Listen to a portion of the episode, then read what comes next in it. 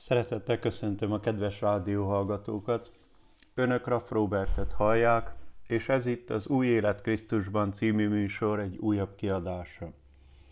Remélem egy szép hetük volt, és gazdagon megtapasztalhatták Isten áldásait, és ezért készek neki hálát adni az előttünk álló hétvégén.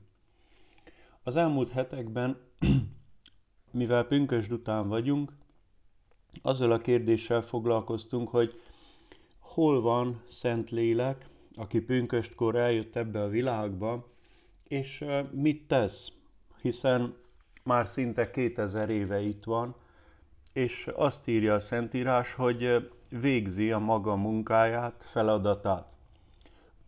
A Biblia alapján nagyon sokféle feladata van, vagy a Biblia leírása szerint nagyon sokféle feladata van Szentléleknek, és nem is tudjuk ezt kimeríteni. Viszont két nagy csoportba oszthatjuk, ha nagyon akarjuk rendszerezni Isten szent lelkének a munkáját. Az egyik fele a munkájának, az egyik része az, amit a, az egyes hívő emberekben végez, miután a hívő ember megtér, és Isten szent lelke beköltözik az emberbe. Erről fogok ma beszélni. A másik fele a Szentlélek munkájának az az, amit úgymond az egyházban végez.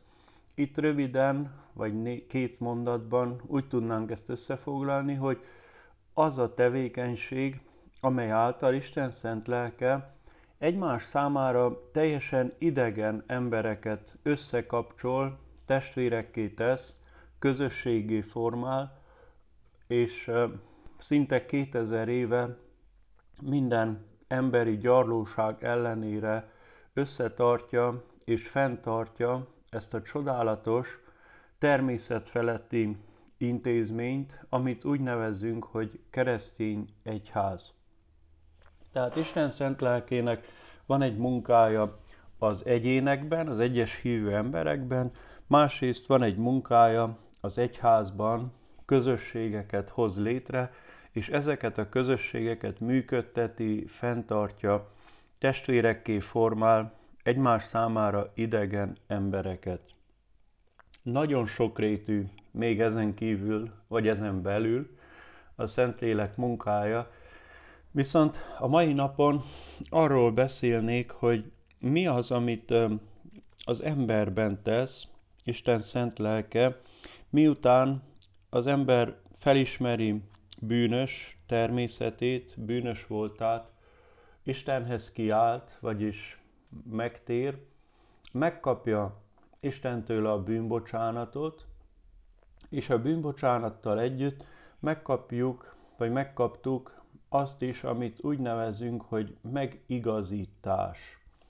Vagyis akkortól kezdve, amikor Istenhez kiáltottunk és kértük a bűneink bocsánatát teljes szívből, őszintén, és itt hangsúlyozom, hogy kulcs szó az őszintesség, mert Isten belelát a szívünkbe, és sajnos az embernek megadatott a színlelésnek, a képmutatásnak a nem mindig hasznos, vagy nem mindig jó képessége, de amikor őszintén kiáltunk az Istenhez, akkor ő, ahogy mondja a Szentírás, hű és igaz, és megbocsát. És amikor kiáltottunk hozzá, vagy kiáltani fog a kedves hallgató hozzá, ha még ezt nem tette meg, és kértük, vagy kérni fogja a bűnök bocsánatát, akkor Istentől ezt megkapjuk. És eltölt minket egy olyan csodálatos öröm, egy olyan békesség, egy olyan megnyugvás, hogy mostantól kezdve a bűneim meg vannak bocsátva. Ez egy természet fölötti érzés, és egy természet fölötti esemény. Nincs a világon olyan orvos, olyan pszichológus, egyáltalán olyan ember, aki meg tudná bocsátani a mi bűneinket, aki el tudná venni, vagy meg tudná szüntetni bennünk a lelkiismeret furdalás nyomasztó érzését. Gondoljunk csak például azokra a személyekre, katonákra, akik megjártak különböző hadszíntereket, akár élők is, a jelenleg élők közül is az elmúlt évtizedekben több országban zajlottak háborúk, és bizony akár a mi környezetünkben is élnek olyan emberek, akik részt vettek fegyveres összecsapásokban, és parancsra talán embert is öltek. Ezeknek a, az emlékeknek annyira nyomasztó a jelenléte, vagy az, hogy ezek az emlékek szüntelenül visszatérnek, hogy az ember talán kétségbe esetten keresgél, próbál belekapaszkodni valamibe, az ilyen leszerelt katonákról olvassuk és látjuk filmekben is szemléletesen, hogy mekkora lelki terheket viselnek, és nagyon sokan nem találják meg a, a felszabadulásnak az útját.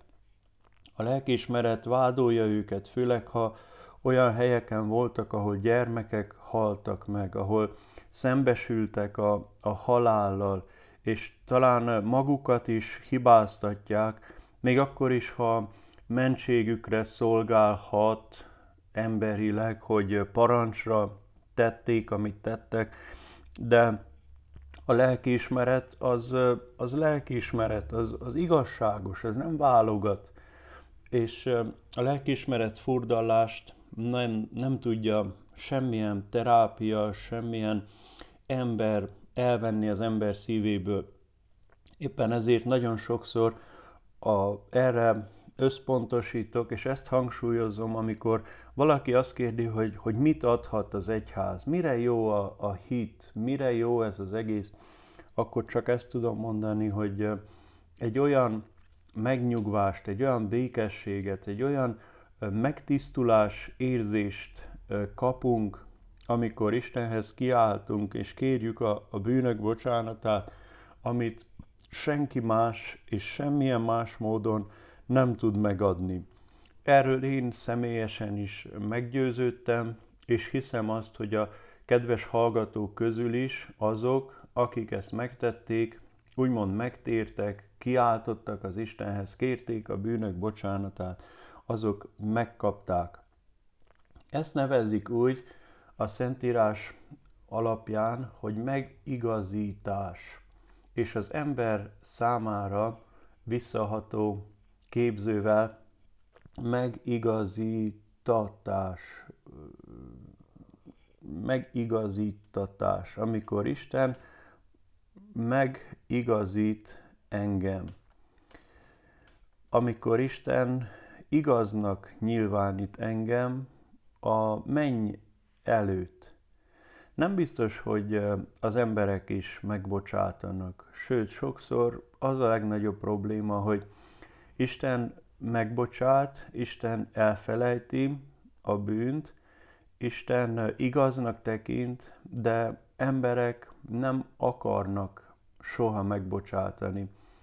És vannak olyan emberek, akik egész életünkben vádolnak, vagy emlékeztetnek arra, amit tettünk, miközben nekünk a mindenható már rég megbocsátott. És mindig nagy kérdés ilyenkor, és azért mondom ezt, mert remélem, hogy segítségére válik a hallgatók közül valakinek. Nagy kérdés az, hogy, hogy ilyenkor kire tekintünk. Elhisszük el, hogy Isten megbocsátott, és ő igaznak tekint minket, és ezért mi is egyrészt meg tudunk bocsátani saját magunknak, és mi is úgy nézünk magunkra, ahogy Isten néz ránk, vagyis igaz emberként, bűnbocsánatot nyert emberként, vagy pedig egész életünkben hagyjuk, hogy befolyásoljon minket a más emberek véleménye, vádlása, és egész életünkben lesütött szemmel és lógó orral járunk, azért, mert tudjuk, hogy a szomszéd, vagy a testvér, vagy a szülő, vagy a gyermekünk valamilyen mulasztásunkért, bűnünkért, tévedésünkért vádol minket. El kell hinnünk, hogy ha Istenhez kiáltottunk, akkor ő hű és igaz, és megbocsát. És arra biztatom, arra biztatom a kedves hallgatót, hogyha valamilyen ilyen jellegű gonddal küzdik, hogy nem tud saját magának megbocsátani, vagy nem tudja elfogadni az Istennek a kegyelmét, mert a, a környezetében élők vádolják szüntelenül, akkor ma változtasson ezen. Ma higgye el, hogyha Isten előtt megvallotta és lerendezte, és kérte az Isten bocsánatát, akkor ezt megkapta. És Isten előtt igaznak van nyilvánítva. Nem azért, akik mi vagyunk, mondja egyik kedves énekünk, nem azért, aki vagyok, hanem azért, amit tettél, vagyis amit Jézus Krisztus tett értünk, hiszen ő meghalt helyettünk, őt megkínozták, megölték helyettünk, ő elszenvedte helyettünk a mi bűneinknek is a büntetését. Ez egy másik csodálatos tanítása a Szentírásnak, amit ha elhiszünk, akkor találunk békességet, találunk nyugalmat a lelkünknek, még akkor is, ha az élet során tévedtünk, vétettünk, akár ártottunk is. Én azt kívánom a kedves hallgatónak, hogy, hogy ezt a megigazulást, ezt élje át, és tapasztalja meg, hogy milyen csodálatos érzés, amikor újra felemelt fejjel járhat, amikor megtapasztalja, hogy milyen érzés az, hogy a, a bűnök meg vannak bocsátva, hogy Isten elveszi a szégyenünket, hogy nem vádolom többé magam azért, amit tettem vagy mondtam, mert Isten megszünteti bennem ezt az érzést, megszünteti bennem ezeket a vádló gondolatokat. Ezt nevezzük úgy a teológiában, a Szentírás alapján, hogy megigazítás. Amikor tehát megtérünk, akkor Isten megbocsátja az addigi bűneinket, és akkortól kezdve minket igaznak tekint. És ugyancsak ebben a pillanatban történik meg az, ami a, igazából a mai témánknak a, a lényege, hogy Isten szent lelke, aki a megtérésünk előtt rajtunk kívül volt, Isten nem, nem lakott bennünk, Isten szent lelke, addig, amíg mi meg nem tértünk, és nem hívtuk be az életünkbe. Ő rajtunk kívül tartózkodott más hívő emberekben, és általuk vagy rajtuk keresztül, illetve a Szentírás szavain keresztül, amit olvastunk, végezte a szólítgató, bűnbánatra hívó, hazahívó, megtérésre biztató munkáját a mi életünkben. De addig Isten lelke nem lakik bennünk, amíg mi meg nem térünk, meg nem bánjuk a bűneinket, és nem hívjuk be az Úr Jézust az életünkbe. Ez egy érdekes kérdés, és szenteljünk ennek is néhány mondatot, hogy hogy van az, hogy én behívom Jézust az életembe, Úr Jézus, jöjj az életembe, te légy az életem ura, és mégis uh, Isten szent lelke költözik belém. Hát itt két dolgot kell kiemelnünk. Az egyik az, hogy ugye a Szent Háromság csodálatos módon kapcsolódik egybe, csodálatos módon egyszerre egy, de ugyanakkor három személy is. Atya, Fiú, Szentlélek. Jézus Krisztus a mennyben van, a mennyei trónuson ül, és ő ott készül, várja a visszatérés pillanatát, amikor visszajön a benne hívőkért. Ez az ő feladata jelenleg. Megígérte azt, hogy a hívő emberrel be, vele lesz, megígérte azt, és olvassuk több helyen is, hogy Jézus Krisztus közben jár az atyánál a bűnös emberekért, és a, azért, hogy hívő emberek bűnbocsánatot nyerjenek, amikor vétkeznek és elesnek. Viszont, és ezt nagyon fontos megjegyezni, Isten fia, az Úr Jézus nem költözik be személyesen, tehát nem hagyja el a mennyei helyét azért, hogy az emberekben benne lakjon, hanem ez a Szentléleknek a munkája, a Szentlélek feladata.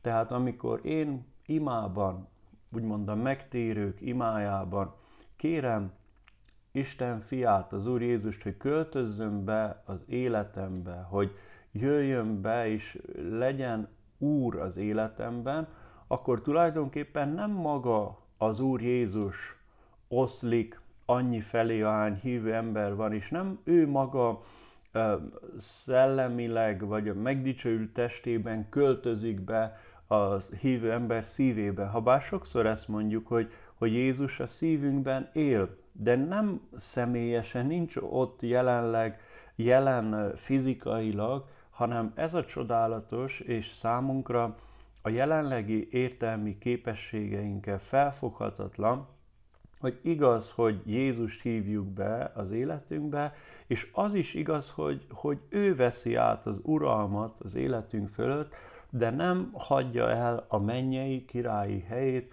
hanem e, maga helyett Isten szent lelkét, a harmadik isteni szemét küldi, és e, Isten szent lelke költözik a hívő emberbe. Tehát az atya és a fiú, ők a mennyben vannak, a láthatatlan világban, a mennyei trónteremben, bárhol is legyen az, és bármilyen is legyen az, bármekkora kiterjedésű, erről egyelőre csak sejtelmeink vannak, csak a, a szavak szintjén tudunk megragadni dolgokat, azoknak a leírása alapján, akiknek megadatott, hogy betekintsenek ebbe a, a mennyei trónterembe, és ezzel párhuzamosan, vagy ezzel egy időben Isten szent lelke, a harmadik isteni személy, aki maga is Isten része, itt van a világban. Tehát az atya és a fiú a mennyben vannak, a láthatatlan világban, és Isten szent lelke, aki maga is Isten, a harmadik isteni személy, ő itt van a világban, sőt, nem csak, hogy itt van a világban, és esetleg úgy képzeljük el, hogy valahol tartózkodik fizikailag, önálló, az emberektől független, az embereken kívül jön, megy a világban, hol itt van, hol ott van, nem így van, hanem a Szentírás azt tanítja, hogy Isten szent lelke belé költözik az emberbe, és ez az, ami, ami csodálatos, ami felfoghatatlan, ami szinte hihetetlen, hogy bennünk, hívő emberekben maga Isten szép régies kifejezése vesz lakozást. Maga Isten költözik belénk. Isten szent lelke abban a pillanatban, amikor belénk költözik, feltérképezi, hogy mit talál ott. Megtérésünk után nem történik látványos változás azonnal az életünkben. A megtérés az legtöbbször egy belső megtapasztalás. Ahogy mondani szoktuk filozófiai kifejezéssel, az egy szubjektív élmény. A kívülállók nagyon sokszor nem vesznek észre semmit. Talán annyit, hogy hirtelen nagyon jó kedvünk van, vagy azt, hogy könnyezünk, és látszólag semmi okunk nincs rá, vagy azt, hogy az embernek kivilágosodik az arca, a tekintete, kitisztul, felfokozott érzelmi állapotba kerül, de egyelőre nem történik nagyobb fizikai vagy lelki változás. Isten szent lelke néha talán még ezeket a kísérő jelenségeket sem produkálja, amikor beleköltözik az emberbe. Sokszor észrevétlenül történik ez meg, és csak utólag vesszük észre, hogy változás állt be az életünkbe. Nagyon sokszor attól is függ a Isten szent lelkeinek a tapasztalása az életünkben, és ennek a, a látványos formái, hogy egy bizonyos embernek milyen a, a vérmérséklete.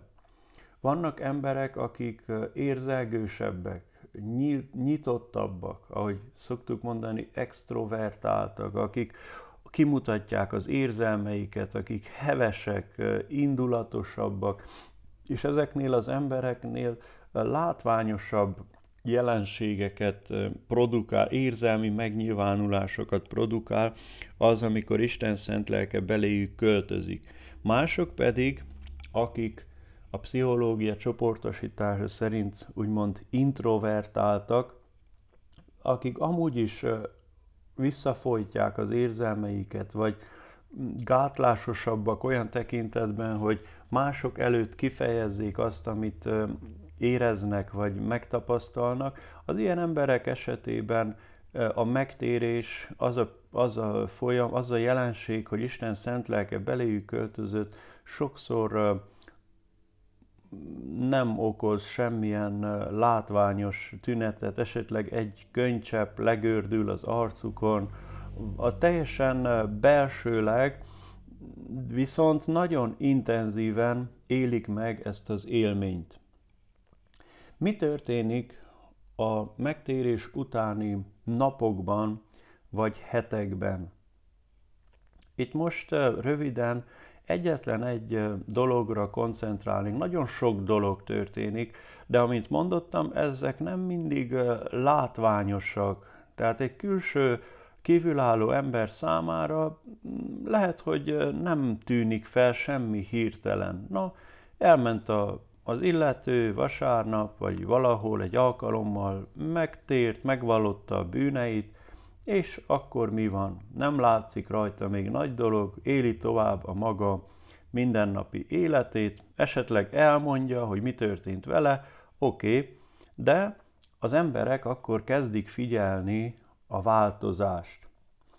És itt megállnék egy pillanatra, mert egy nagyon fontos tévhitet szeretnék eloszlatni, ami nagyon sok embernek már csalódást okozott az idők során, és nekem is néhány évre volt szükségem, hogy ezt megértsem. Azt gondolnánk sokan és sokszor, hogy ahogy az ember megtér, hitre jut, elfogadja az Úr Jézust, azonnal már a következő pillanattól százszázalékos változást észlelünk rajta. Szellemi szempontból ilyenkor az történik, hogy Isten szent lelke bekerül az emberbe, és igényt tart arra, hogy teljes mértékben átvegye a vezetést. Viszont még mindig szabad akaratunk van abban, hogy mivel most lehetünk mindent százalékokban kifejezni, ezért én is ezt a mérő eszközt fogom használni, hogy így mondjam, még mindig szabad akaratunk van abban, hogy hány százalékban adjuk át a vezetést Istennek. Mert van olyan ember is, aki megtér, fellángol, és azt mondja, kész, én mától kezdve Isten akarata szerint akarom élni az életembe. Jöjj, Úr Jézus, vedd át az irányítást, változtass meg engem, szabadíts meg engem.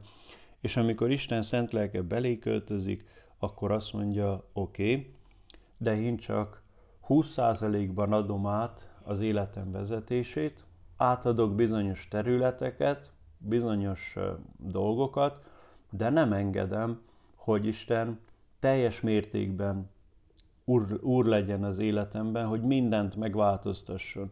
És Isten szent lelke ezt is eltűri, ezt is elfogadja. Ne feledjük, ő igényt tart arra, hogy életünk minden területét megtisztítsa, életünk minden területén úrrá legyen, de még mindig, ő nem egy zsarnok, nem egy betolakodó, nem egy mindent lehengerülő, uralkodó személy, hanem ő csak annyit fog tenni, csak annyit fog bennünk, rajtunk változtatni, amennyit mi átadunk. Most nincs erre idő, hogy részletesen áttekintsük az életünk területeit. Létrejött az idők során egy csoportosítás, egy felosztás, ami leginkább egy térképhez hasonlítható, és azt állapították meg, hogy nagy vonalakban, vagy leredukálva az életünket hét nagy területe van az életnek, amelyek közül csak példaképpen néhány a munka, a, az emberi kapcsolatok, barátok, a test, egészség, sport, hasonlók, az anyagiak, a család és hasonló kikapcsolódás. És az életünk hét területe közül, ahányat mi átengedünk, hogy Isten irányítsa, ő annyi fölött fogja átvenni az uralmat.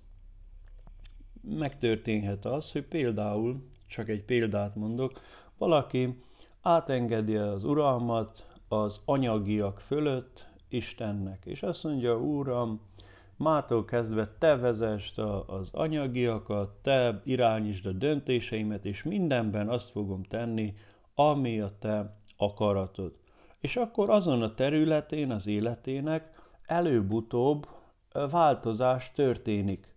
Mert ahogy elkezdjük az irányítást, vagy ahogy átadjuk az irányítást, és elkezdünk az Isten törvényei szerint élni, például anyagi szempontból, ott nem létezik, hogy tehát lehetetlen, hogy egy-két hónapon belül, ha hűségesek vagyunk és kitartunk, ne legyen látható változás. És ezt számtalan példával tudnám illusztrálni, napokig lehetne beszélni csak az élet anyagi területéről. Tehát átadom mondjuk az életemnek az anyagi területét, de azt mondom, hogy Uram, a családot nem adom át. Abban ne szólj bele. Oda nem engedlek be. Ott még mindig én akarok úr lenni, akár szeretőt tartok, akár kínozom a gyermekeimet, akár gorombán bánok a, a házastársammal, ott én akarok uralkodni. És akkor látható változás történik, például anyagi téren, hogyha azt teljesen átadtam, de nem történik változás családi téren, mert azon a területen megtartottam magamnak a vezetést, az uralkodást. Tehát nagyon fontos az, hogy nem elég csak annyi, hogy behívom az életembe az Úr Jézust, és beköltözik a lelkembe, a szellemembe Isten szent lelke, hanem nagyon fontos az is, hogy ha nem is egyszerre, de tudatosan és lassacskán az életem területei fölött, és ismétlem tudatosan, szüntelenül vizsgálva és ellenőrizve saját magam, az életem területei fölött átadjam a kormányrudat, a vezetést Isten bennem lakó szent lelkének. És akkor elkezdődik ez a csodálatos folyamat, amit úgy nevezünk a Biblia alapján, hogy megszentelődés. Ez azt jelenti, hogy elkezdődik egy átalakulási folyamat, úgy is mondjuk ezt, úgy is szoktuk emlegetni, hogy bejön az áldás az életembe, és az életemnek azokon a területein, amelyeket én teljes mértékben átadtam, és nem veszem vissza az irányítást, azokon a területeken jön az Isten áldása, és ezt úgy tapasztalom, és úgy látják mások a környezetemben, hogy ezek a területek látványosan jóra fordulnak. Erről fogok a következő héten beszélni, a műsoridőnk ezzel lejárt. Isten áldja önöket, önök Raff Robertet hallották, és ez itt az Új Élet Krisztusban című műsor egy újabb kiadása volt. A viszonthallásra!